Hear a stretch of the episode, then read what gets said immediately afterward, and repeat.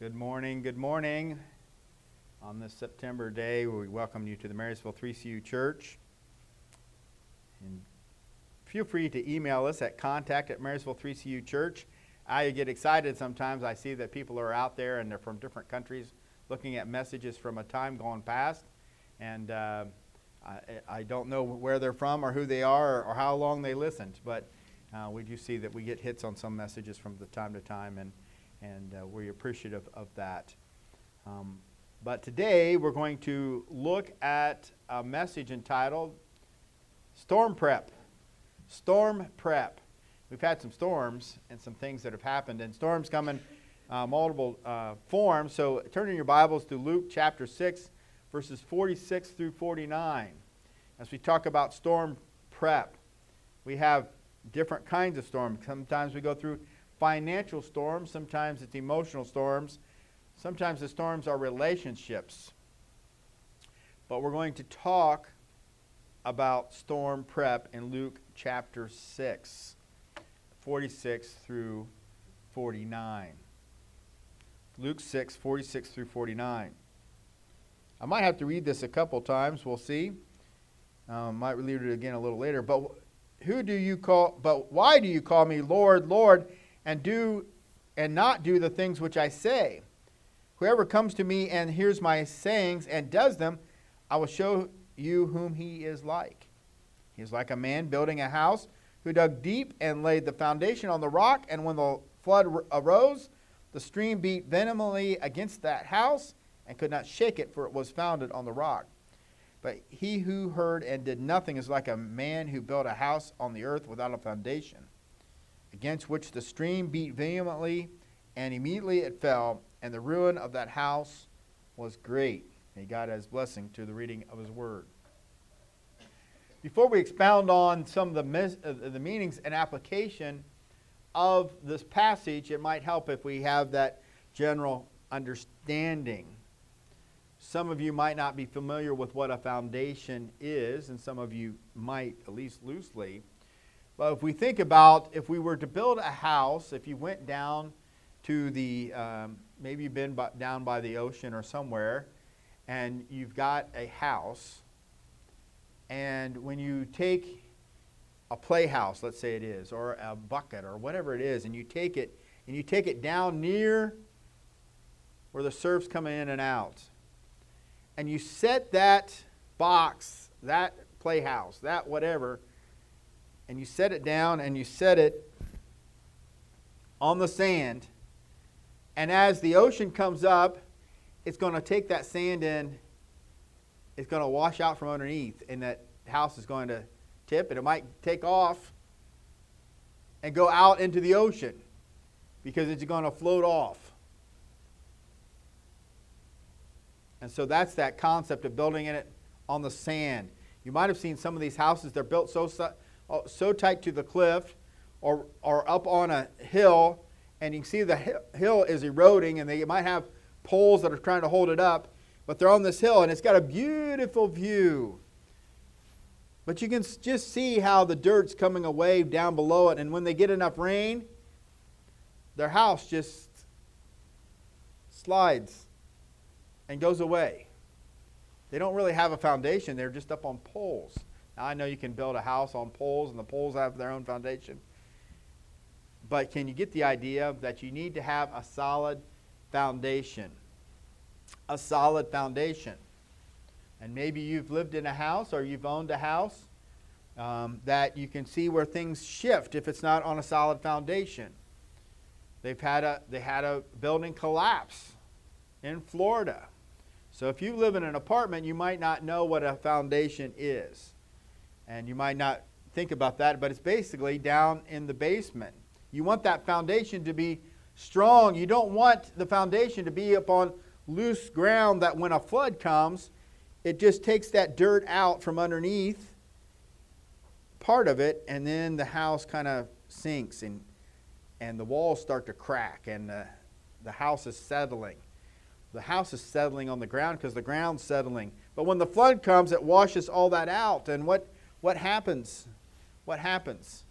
You might see the house floating down through the flood.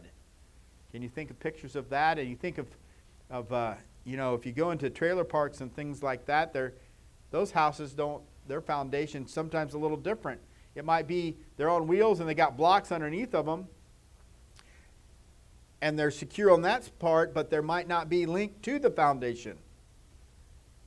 Just think about that as we read this scripture, is what kind of foundation do you have? Have you got the kind of foundation where somebody actually dug down to the hard soil? Dug down, in this case, to the rock, so that your foundation is on this rock. So when the floods come and wash away all that dirt and you look down there, what it's going to see is that solid wall all the way down to rock, and you're not going anywhere. You're not going anywhere. So let's look back into our scripture. The first one says, "But why do you call me Lord, Lord, and not do the things which I say?" If you've acknowledged God as Lord, if Jesus is your Lord, and you says, "You are Lord," and you don't do what I say, how is he then your Lord? What is it that God is telling you to do that you're not doing? And if you're not doing them, why not? Is he your Lord?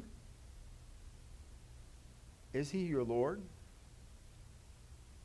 And so, the illustration that Jesus says, and he says, "I will show you whom he is like." He talks about someone that has dug deep to remove the loose soil so that they can get down to the foundation. They've done that work to remove the things that get between them and the foundation. Basically, it's the things between them and God. It's the things that are in the way. It's the things when the water comes, they float away. The things that make your house unstable because it doesn't have a foundation. If you look at a house you've ever driven by, and it's a beautiful house, and it's got a beautiful view. But if the due diligence hadn't been done to prepare it for the storm, that house will have some of that soil, like sand, move away from underneath of it. And it's not just sand, it's that loose soil that needs to be removed. In some places, it's a certain type of clay. In Mississippi, they have something called Yazoo clay, if I remember right. But it changes sizes when it gets wet. And if you know anything about foundations, having it change size will crack the foundation. So they have to do other ways. But if you put it just on dirt that's been disturbed, when the water comes, it'll carry that dirt away, and your foundation has nothing to hold it. And it'll just break down. What is in the way? What is it that God says needs removed that you haven't removed? Because if they've dug deep and they dig down, they have confidence in that foundation. So when the storm comes, they're not in a fret. Now, maybe you have something in your house called a sump pump. And a sump pump, for those that don't know what that is it's down in the house so that when water comes in from underneath, it pumps the water out. It's in a sump well, and it just pumps the water out. When the storm comes, if you're not sure about your sump pump, you keep checking it. You have a backup battery. And if you don't, you will after the first time your basement floods. We have what was called a natural drain. We're up on a hill. So our drains, as long as they're not plugged, the water just flows away. We don't have an active sump pump. We don't need one. It flows away. So when it rains, I don't run down. Sometimes I've done it because we have had occasion where the the drain has gotten plugged by roots or something in the end. But typically, I don't worry about it. But if you've been flooded before in your basement, you tend to be concerned about it. You keep checking it. You keep wondering about it. You keep fretting about it. And you keep watching it. But when our foundation is sure, when our foundation is strong, it's kind of like that sump pump that's got the battery backup, or that natural drain that doesn't get plugged anymore because you put the right kind of tubing in the end of it underground, which we had to do. You don't worry about it as much anymore.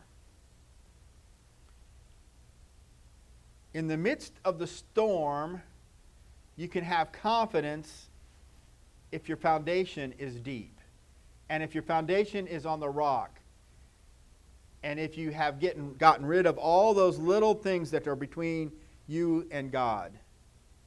What are the things that God is asking you to do? What are the things God telling you to do that you're not doing? Is God Lord or not?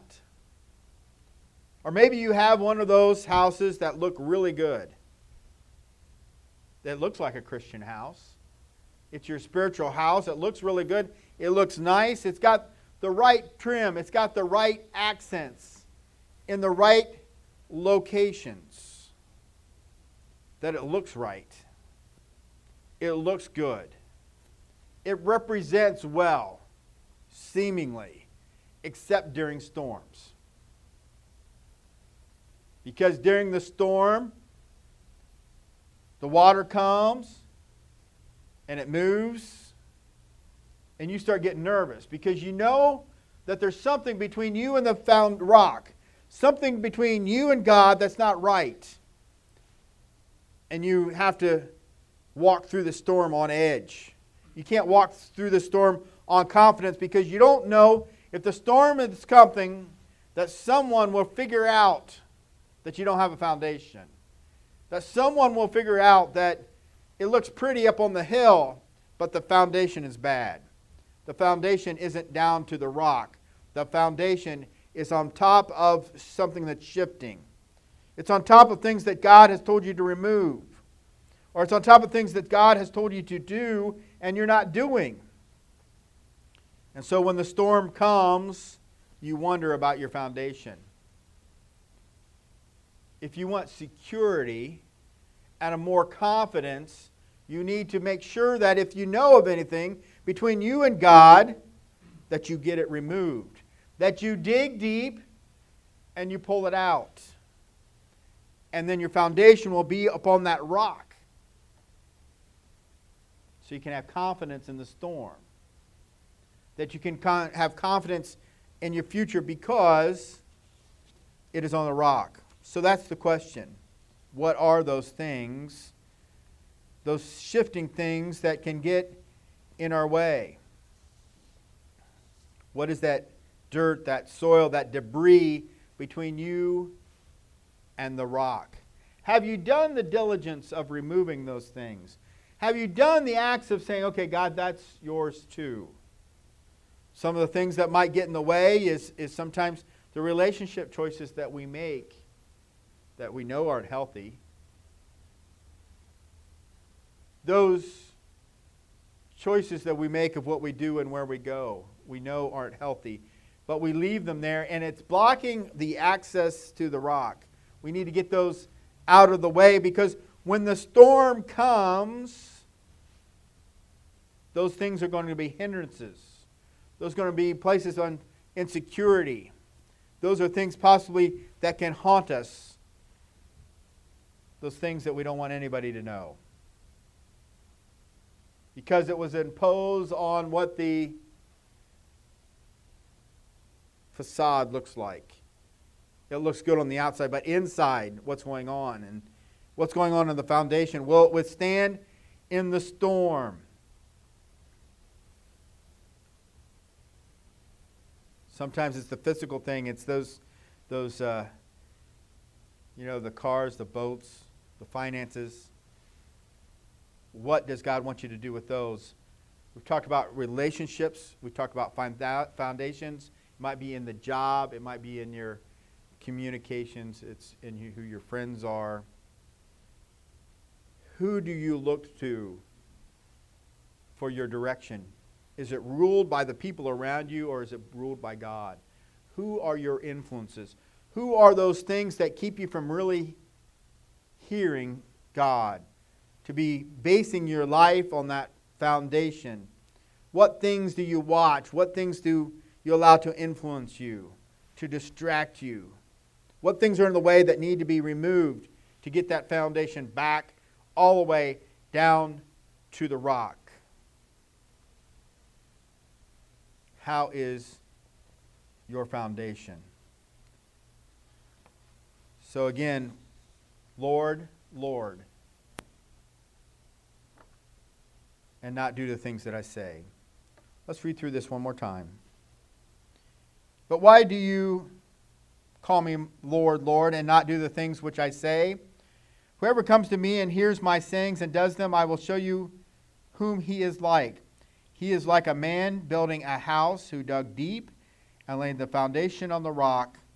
And when the flood arose, the stream beat vehemently against that house and could not shake it, for it was founded on the rock. But he who heard and did nothing is like a man who built a house on the earth without a foundation, against which the stream beat vehemently, and immediately it fell.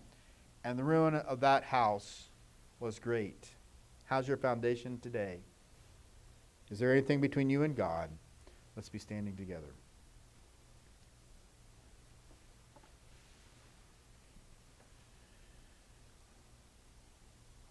Let's pray. Lord, I know that you know who will hear this message. Lord, you know who needs to hear it. Father, you search the hearts of each one here and know what their foundation is like, if there's one there at all. You know who has left some soil between you and them. You know some that have a shaky situation, that in the midst of the storm, Lord, there'd be some concern. I pray that your Holy Spirit might bring conviction, a stirring, to all that hear this message, to think about, can they withstand the storm? And Lord, for those that have their foundation built on you, may they have increased courage and increased confidence that their foundation is on the rock. Nothing between you and them. And Lord, as the storm comes, that they can face the storm in confidence. Not constantly going down to the basement to check if water's coming in, or if something's cracked, or the house is shifting, or. But Lord, they can have confidence in you.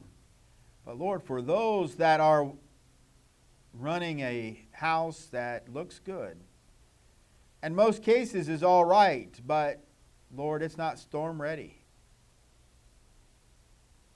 It's not prepared.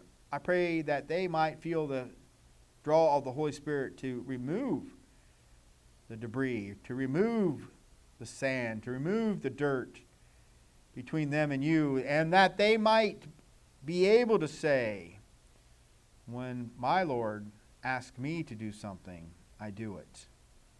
That there's nothing between me and my Savior that's in the way, that my storm prep is ready. So, Lord, I pray for each one in the sound of my voice that they might be obedient to you, we pray. In Jesus' name, amen. And with the congregation's heads still bowed